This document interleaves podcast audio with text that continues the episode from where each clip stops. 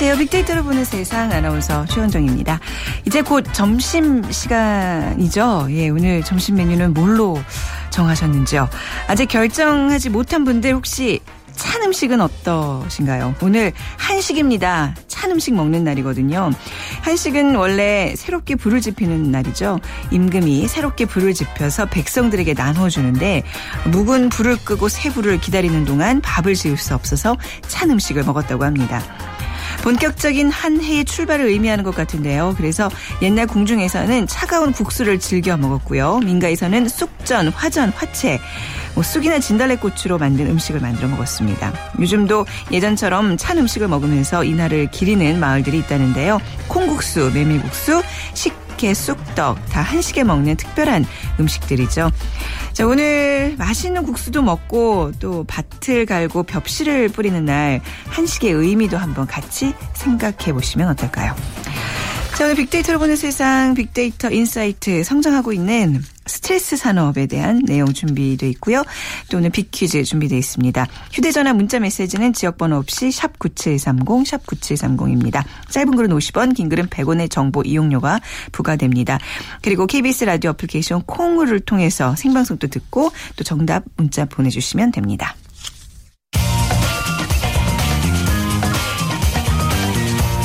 핫클릭 이슈 설왕설래 네, 화제 이슈들을 빅데이터로 분석해보는 시간 위키플러스의 정영진 편집장 모셨습니다. 안녕하세요. 네, 안녕하세요. 조영진입니다. 자, 우리 주말에 또 이제 뭐 많은 이슈들 뭐 오늘도 좀 살펴보겠지만 세월호 배 보상과 인양에 둘러싼 이견들 오늘도 다룰 텐데요. 조금 전에 박근혜 대통령이 이제 기술적으로 가능하다고 결론이 나면 세월호 인양 적극 검토하겠다는 얘기가 전해지고 있습니다. 속보로 지금 뭐 이렇게 뉴스에서 나오고 있는데 또 자세한 내용 잠시 후에 더 알려드리도록 하겠습니다. 이외에 또 오늘 어떤 이슈들 좀 살펴볼까요? 네, 역시 네. 뭐 세월호 일주기 관련된 이슈들이 꽤 많이 지금 어, 들어오고 있고요. 네. 또 문재인 어, 대표의 증인 출석 그러니까 자원외교 국정조사에 자신이 증인으로 출석하겠다. 아, 이제 이런 얘기를 하면서 어, 문재인 증인 출석이란 증인 출석이라는 이런 키워드가 키워드 상위 올라와 있습니다.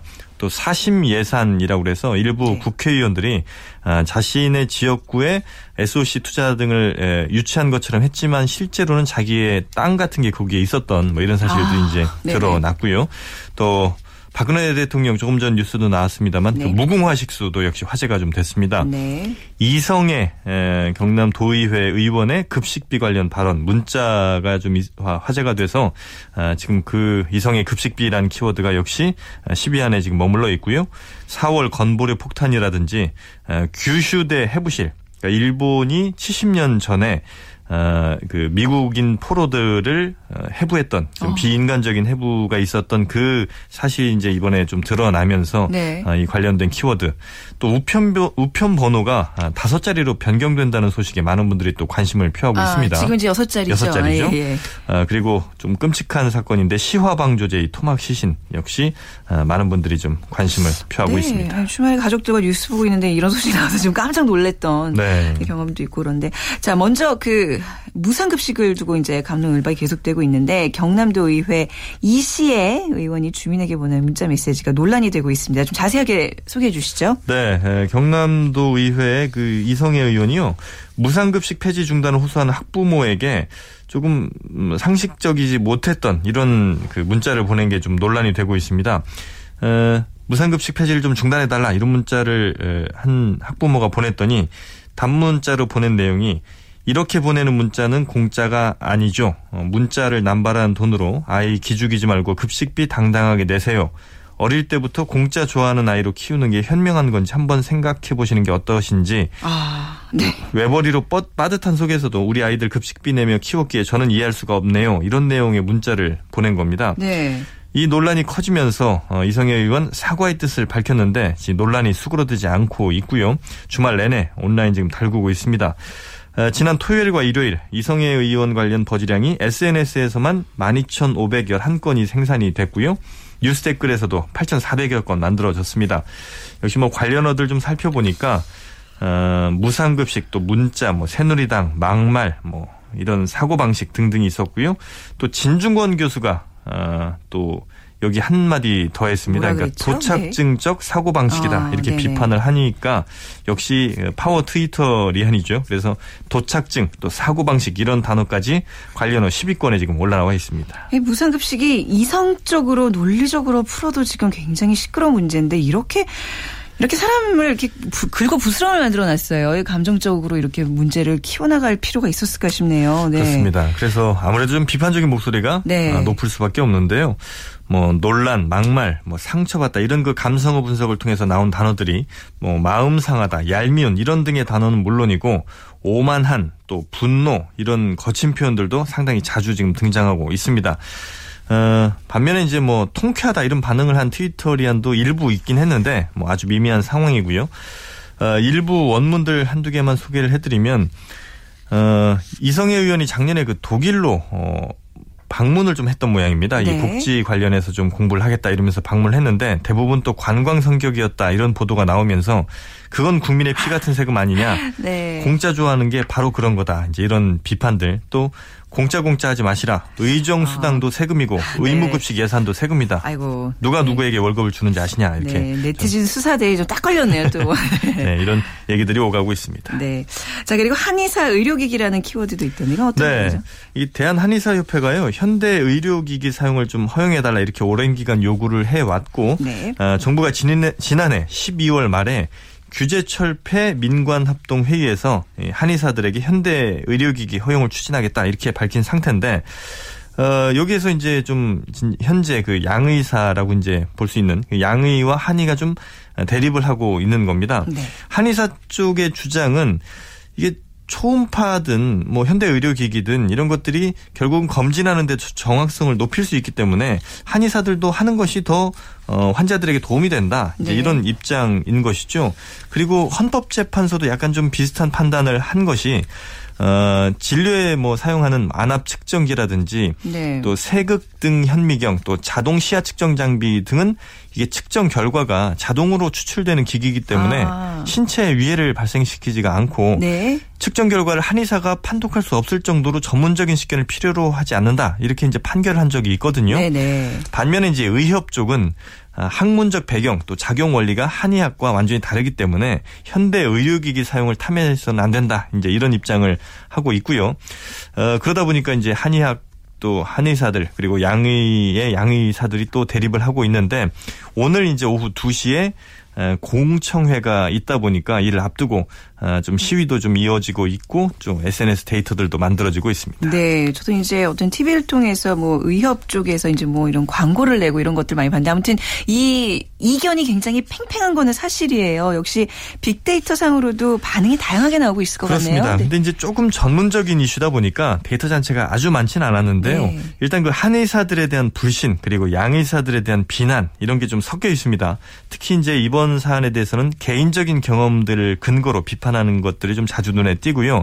예를 들면 이런 거죠.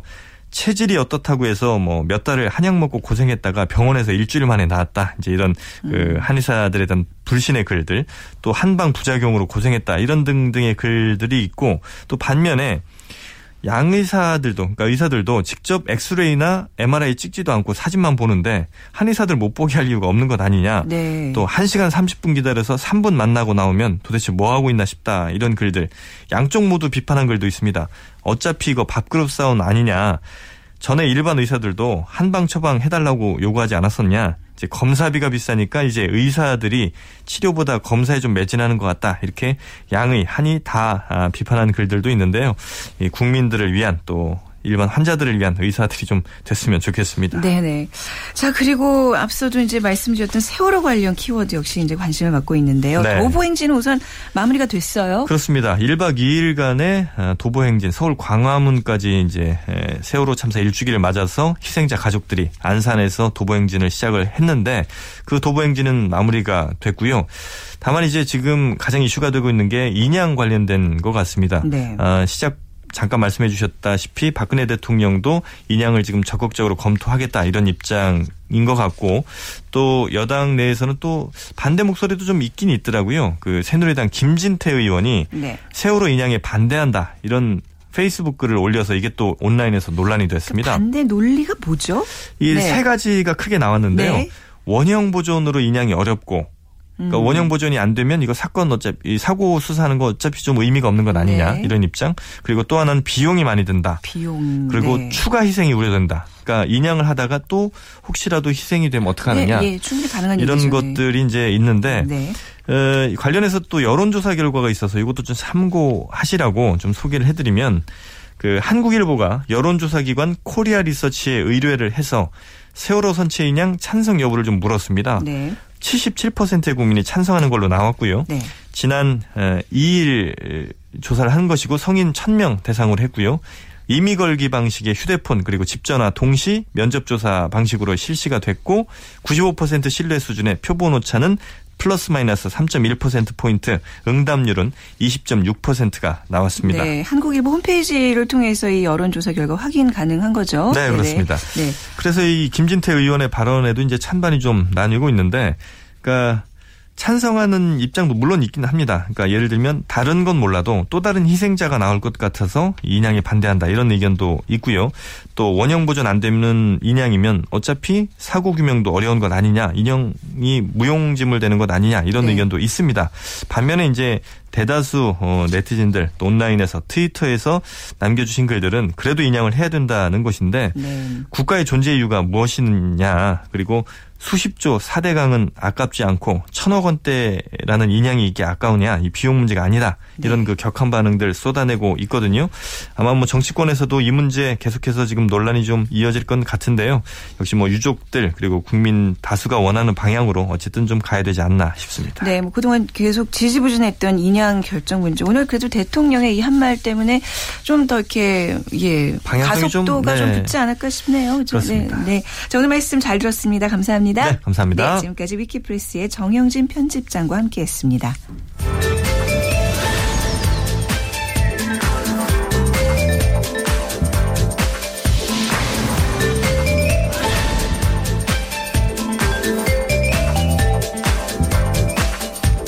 네, 청취자 여러분의 참여로 함께하는 빅데이터로 보는 세상 빅퀴즈 시간입니다. 자, 설날, 단오, 추석과 함께 4대 명절 중 하나인 이날은 동지 후 105일째 되는 날이죠. 고려 때와 조선 초기에는 나라에서 큰 잔치를 베풀고 각종 봄놀이를 하면서 보낸 날입니다. 특히 고려 시대에는 대표적 명절로 숭상돼서 관리들에게 성묘를 하도록 휴가를 주기도 했는데요. 또 제수들에게는 형을 집행하지 않도록 하는 금형을 실시한 날이기도 합니다. 일정 기간 불의 사용을 금하며 전날 만든 찬 음식을 먹는 날 오늘입니다. 무슨 날일까요? 자, 1번 생일날, 생일, 2번 모내기 날, 3번 한식, 4번 광복절. 이게 설날 단어 추석과 함께 4대 명절 중 하나라고 하네요. 예, 조금 우리 4대 명절 중에 또 이날만 조금 우리가 잘 모르지 않았나, 모르고 있지 않았나 싶은데. 자, 정답 아시는 분들 1번 생일, 2번 문행이날, 3번 한식, 4번 광복절 중에서 고르셔서 저희 빅데이터로 보는 세상으로 지금 문자 주시면 됩니다. KBS 어, 라디오 애플리케이션 콩으로 들어오셔서 문자 남겨주셔도 되고요. 휴대전화 이용하실 분들은 샵 9730, 샵 9730입니다. 짧은 글 50원, 긴 글은 100원의 정보 이용료가 부과됩니다. 3만 원 상당의 문화상품권과 또 5만 원 상당의 백화점 상품권 선물로 준비해 놓고 있습니다. 여러분의 많은 참여 부탁드립니다.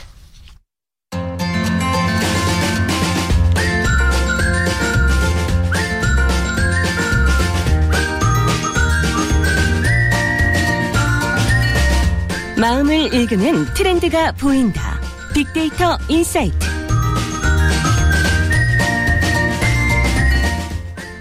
네, 라이프스타일과 소비 트렌드를 빅데이터로 분석해보는 시간입니다. 타파크로스의 김용학 대표, 문화평론가 하재근 씨와 함께하겠습니다. 두 분 어서 오십시오. 네, 안녕하세요. 안녕하세요. 네, 스트레스 얘기를 오늘 할 텐데요. 스트레스와 관련된 산업이 있다는 거, 또 이게 산업이 이제 뭔가 점점 커지고 있다는 얘기는 뭐 그만큼 사람들의 스트레스가 많아진다는 얘기잖아요. 네, 어떤 뭐 트렌드를 좀 먼저 짚어주실 건가요? 네, 이 스트레스, 즉 사람의 심리 상태는 소비 욕구에 굉장히 큰 영향을 끼치죠. 저희가 네. 우울하면 사실 뭔가를 사겠다라는 마음이 음. 많이 저하되는데 저희가 그래서 스트레스와 연관된 빅데이터를 한번 살펴보니까 네. 여러 가지 얘기가 나옵니다. 어, 구체적인 사례는 조금 이따 다시 말씀드리겠는데 작년 서점가에서 굉장히 그 인기를 끌었던 베스트셀러가 있는데 네. 일명 컬러링 북이에요. 색칠 공부하는 맞습니다. 아. 스트레스가 심한 어른들이 네. 색칠을 하면서 스트레스를 풀 수 있는 책이 굉장히 네. 큰 인기를 끌었고요. 미국 같은 경우는 어른 전용 유치원이 굉장히 선풍적인 인기를 끈 바가 있거든요. 성인만 다니는 유치원이라는 건 어떤 거예요?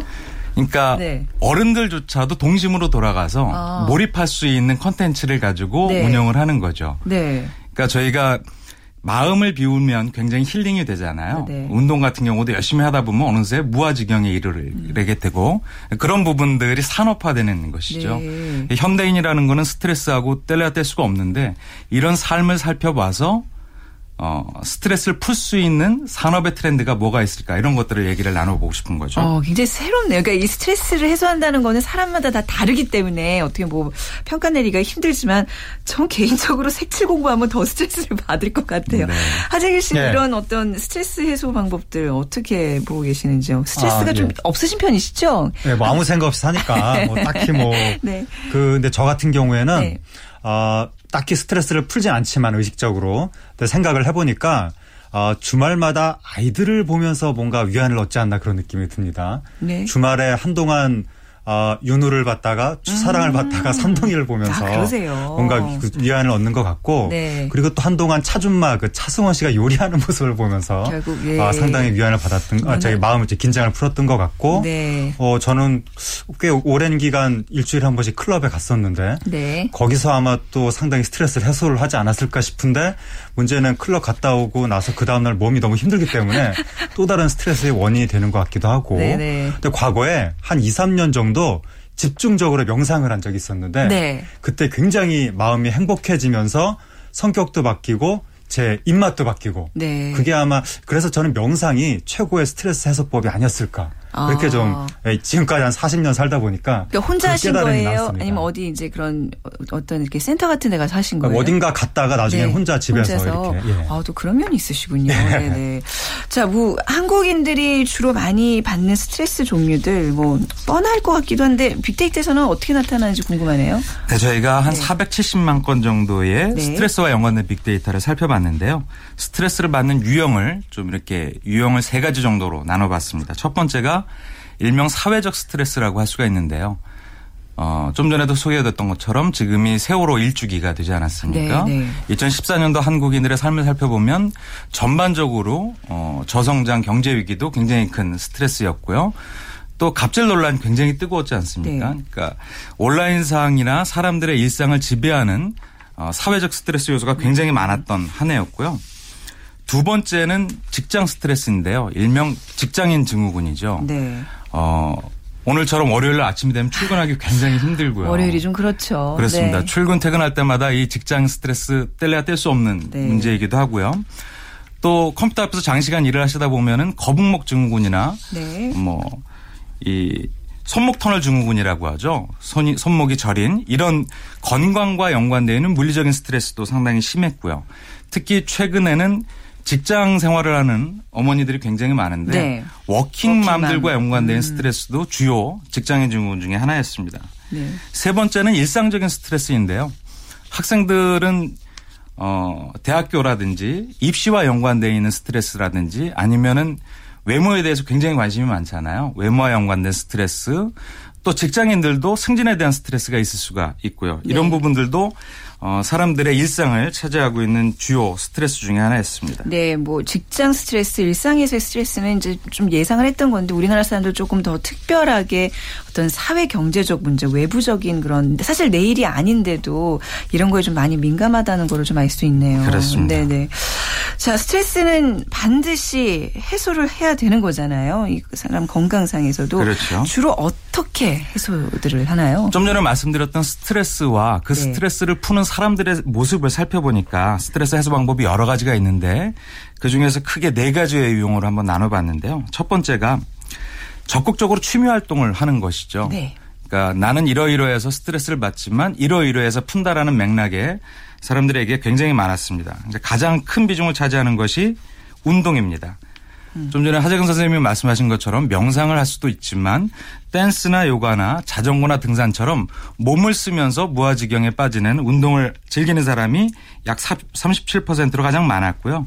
그 다음에는 공연이나 전시회 같은 문화예술 활동을 하면서 스트레스를 잊는 사람들이 네. 약 20%. 그 외에 요즘 트렌드이기도 하죠. 요리를 직접 만들어 먹거나 아니면 여행을 떠나거나 이렇게 취미 생활을 하면서 스트레스를 잊는 사람들도 많았고요. 두 번째는 영상 콘텐츠를 보는 것인데요. 주말에 예쁜 아기들이 나오는 예능 음. 프로그램을 본다든지 네, 네. 아니면은 뭐 군대 생활을 하는 프로그램을 본다든지 아니면 스스로 밥을 해 먹는 프로그램을 본다든지 이런 경쟁 사회에서 그런 경쟁을 잊게 하거나 아니면 자연 환경이 많이 보여지거나 순수함을 느끼게 하는 예능 콘텐츠 같은 네. 것들을 네. 소비하면서 스트레스를 벗어나고 있었습니다. 네, 아까 하재근 씨도 말씀하셨다시피 그런 어떤 육아 프로그램에서 예쁜 아기들 보는 게 스트레스 에서 도움이 된다 그랬는데 이 또 육아에 스트레스가 있는 엄마들 입장에서는 네. 내 아이 보기도 힘든데 왜 남의 아이를 보면서 또 네. 스트레스를 받아 하는 경우도 있더라고요. 그렇죠. 네, 네.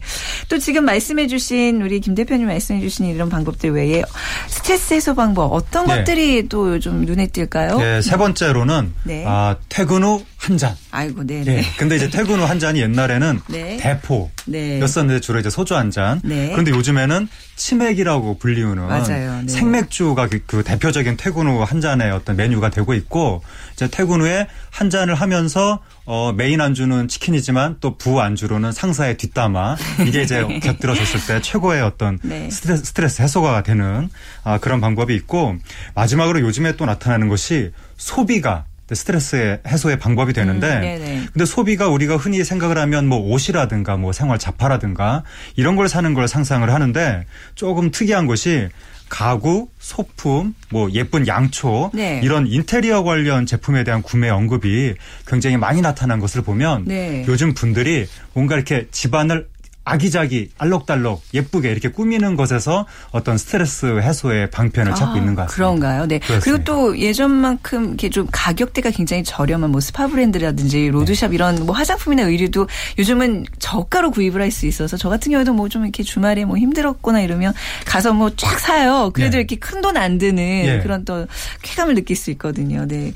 자, 그 자, 지난해 이제 서점에 갔더니 색채라는 그림책 베스트셀러로 뽑혀 있고 이제 앞서도 말씀해 주셨는데 이런 스트레스 해소용으로 인기를 얻고 있는 것들 다른 산업들에서도 스트레스와 관련해서 어떤 트렌드를 우리가 좀 발견할 수 있을까요? 네. 의식주를 영위하는 사람들 네. 그러니까 먹고 입고 뭐 자거나 머무르는 곳에서 다 그런 트렌드가 일어나고 있는데요. 첫 번째가 맛이죠. 네. 자극적인 맛 같은 것들을 통해서 쾌감을 얻는 거죠. 네. 저희가 어, 이렇게 스트레스를 받거나 화가 나거나 짜증이 나면 아주 얼큰하고 중독성 있는 맛을 맞아요. 즐겨 찾지 네. 않습니까?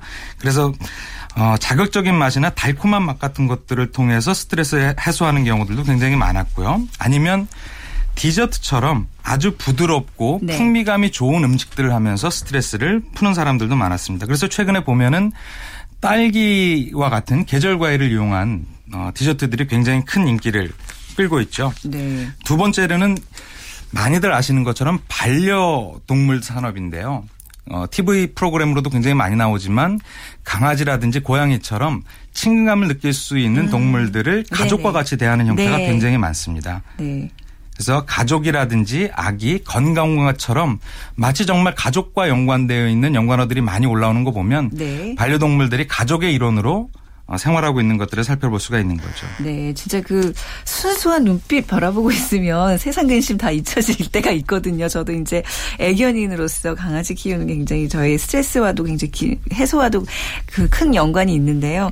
자, 이런 무슨 음식을 통한 어떤 방법, 또 반려 동물을 통한 방법 말고 또 어떤 것들이 예, 있을까요? 어, 또 다른 거로는 네. 요즘에 여행 대유행입니다. 여행 그죠. 예, 요즘에 네. 여름 그그 그 텐트 캠핑 이런 것들도 유행을 하고 있고 어 1박 2일 여행을 언급한 부분들이 한 47% 정도로 나오는데 그 다음으로 당일치기 여행도 한 17% 정도가 지금 나오고 있고 여행 지로는 압도적으로 많이 언급되고 있는 지역이 제주도입니다. 네. 그래서 많은 분들이 이 육지라든가 도시에서 얻은 여러 가지 상처나 피로를 제주도 같은 섬에 가서 음. 모든 것을 다 잊고 이렇게 좀 내려놓고 오려는 그런 움직임을 보이고 있는 네. 것 같고 제주도 가려면 비행기표 구하기도 힘들고 왜 네. 그럼 연휴 때 이럴 때는 그것 때문에 그렇죠. 스트레스 더 받아요. 연휴가 아닐 때 가야 되는 거죠. 그러니까 요즘엔 제주도도 당일치기로 갔다 올 수가 있기 네, 때문에 그렇죠. 어, 그 혼자서 배낭 메고 네. 1인용 텐트를 가지고 가지 고 간다든지 네. 그런 식으로 어, 가서 제주도에 가서 거닐다 오는 네. 네. 그런 분들이 굉장히 많아지고 아, 있습니다. 네네. 아 그리고 이제 또 하나는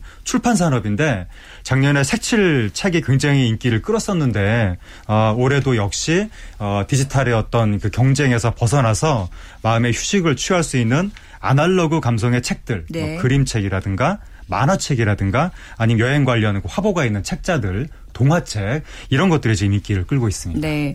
자, 스트레스 산업에 대한 트렌드 좀 살펴보고 있는데 어떤 전망이 있을지 좀 그 트렌드를 좀 조망해 볼 수 있을까요? 어, 현대 사회는 결국 생존을 위한 경쟁 사회인데 이런 경쟁을 잠시라도 잊게 해줄 수 있는 어, 소소한 행복을 느낄 수 있는 상품들이라든지 네. 아니면 경쟁적이지 않은 편안한 일상을 다루는 문화 콘텐츠라든지 뭐 예능이나 드라마도 이 안에 들어갈 수 있겠죠. 이런 부분들이 앞으로 더 훨씬 인기를 끌 수 있을 것 같고요. 두 번째는 체험 코드인데요. 네. 좀 전에 말씀하셨던 것처럼 여행이라는 것도 단순히 관광에서 벗어나 그 안에 콘텐츠를 어, 생산하고 소비할 수 있는 형태의 여행이라든지 어, 삶 일, 일상 속에서 자그마한 것들을 스스로 인테리어라든지 아니면은 어떤 어, 도시 내의 채소 가꾸기라든지 이런 다양한 형태를 체험할 수 있는 컨텐츠들이 앞으로도 꾸준히 인기를 끌 수 있을 것으로 생각이 됩니다. 네. 자생 씨 또 어떤 네. 분야가 인기를 모을지 어떻게 그, 생각하시나요? 네. 난 소중하니까. 네. 내가 이렇게 고생을 했으니까 난 이런 걸 받을 만한 가치가 있어. 음. 라고 사람들이 생각하는 그 심리. 네. 보상 심리를 활용하는 분야가 굉장히 인기를 끌 것으로 보이는데 네. 대표적으로 뷰티 케어 산업, 아. 뭐 머리라든가 뭐 네일, 피부 관리라든가 피부 뭐 네일이라든가 그렇죠. 이런 네. 것들이 단지 꼭 아름다움을 위해서라는 실용적인 목적뿐만이 아니라 방금 말씀드린 그 그런 어떤 보상 심리에 의해서 이런 것들을 많이 지금 하고들 계시고 쇼핑도 거기에 포함이 되고 네. 명절이 지나고 나면 주부들이 네. 여기에 그렇게 이런 쪽으로 많이 가신다고 하니까 아. 앞으로도 어, 도시에 사는 사람들이 스트레스를 풀기 위해서 보상 심리 차원에서 어, 이런 식의 어, 산업 영역들이 많이 활성화될 수 있을 것으로 보입니다. 머리 파마하고 오신 게 어떤 그런 보상 심리 스트레스 해소 차원인가요? 아, 저는 아무 생각이 없는데 어쨌든 요즘에 특히 네. 여성분들의 스트레스가 굉장히 네. 많기 때문에 가정 주부라든가 네. 이런 분들이 뷰티 케어 산업이나 쇼핑을 통해서 아. 보상을 많이 받고 있는 것 같습니다. 네, 사실 이런 스트레스 관련 산업이 계속 발달되고 있다는 건 또 우리 현대인들의 또 씁쓸한 단면을 보여주는 것 같아서 좀 마음이 편해지만은 않네요. 네. 자, 오늘 이 스트레스 산업과 관련된 빅데이터로 통한 분석 좀 들어봤습니다. 오늘 두 분 말씀 잘 들었습니다. 감사합니다. 네, 타파크로스의 김용학 대표 또 문화평론가 하재근 씨와 함께 했습니다. 자, 설날 단오 추석과 함께 4대 명절 중 하나인 이날 동지 후 105일째 되는 날을 맞춰주는 게 오늘 빅데이터로 보는 세상의 빅퀴즈였는데요. 정답은 3번 한식입니다. 자, 정답 맞춰주신 분들 소개해드리면요. 7929님 3번 한식 빅데이터로 보는 세상 파이팅 하시면서 김혜진 씨가 보내주셨고요. 그리고 4296님 네, 어제 빗속에 아버님 묘지 다녀왔더니 마음이 한결 좋아졌습니다. 아, 조금 그 의무감도 있지만 또 이렇게 이렇게 한번 부모님 뵙고 오면 마음이 훨씬 좋죠. 백화점 상품권 드리도록 하겠습니다. 그리고 0412님 한식을 선조들이 그렇게 중요시했는지 몰랐고 또 지금은 왜 이렇게 생소하게 됐는지도 모르겠네요 하셨어요. 저도 솔직히 말씀드리면 4대 명절 중 명절을 꼽으라 그러면 한식을 조금 아마 놓쳤을 것 같다는 생각이 들 정도로 좀 생소했습니다. 그리고 7503님 어릴 때 시골에서 보면 쑥 해서 떡하고 명절처럼 나물도 먹고 했던 기억이 있네요 하셨어요. 문화상품권 드리도록 하겠습니다. 그리고 한식에 선산에 나무 심으면 청명 고구에 비가 와서 잘 살아요 하시면서 5596님 이렇게 정보 나눠주셨고요. 그리고 3902님 자, 라디오는 역시 KBS 라디오 열심히 듣겠습니다. 아, 감사합니다. 그리고 4대 명절, 한식이 4대 명절인 거를 이제 알게 됐습니다. 하셨어요. 그리고 8598님. 네, 일기예보 다 듣고 이제 알았습니다. 찬 음식 먹은 날, 찬 음식 먹는 날이네요. 하시면서 오늘 점심 메뉴 선정하는 데 도움 되셨으면 좋겠고요. 그리고 7477님 만나고 해주면서 아이들에게 알려줘야 되겠습니다. 하셨어요. 자, 한식에 대한 얘기들 오늘 이렇게 뭐 많이 남겨주셨네요. 자, 빅데이터로 보는 세상. 내일은 적정 투자 성공 창업과 앱 속으로 들어온 빅데이터가 마련됩니다. 내일 11시 10분에 다시 찾아뵙겠습니다. 지금까지 아나운서 최현정이었습니다.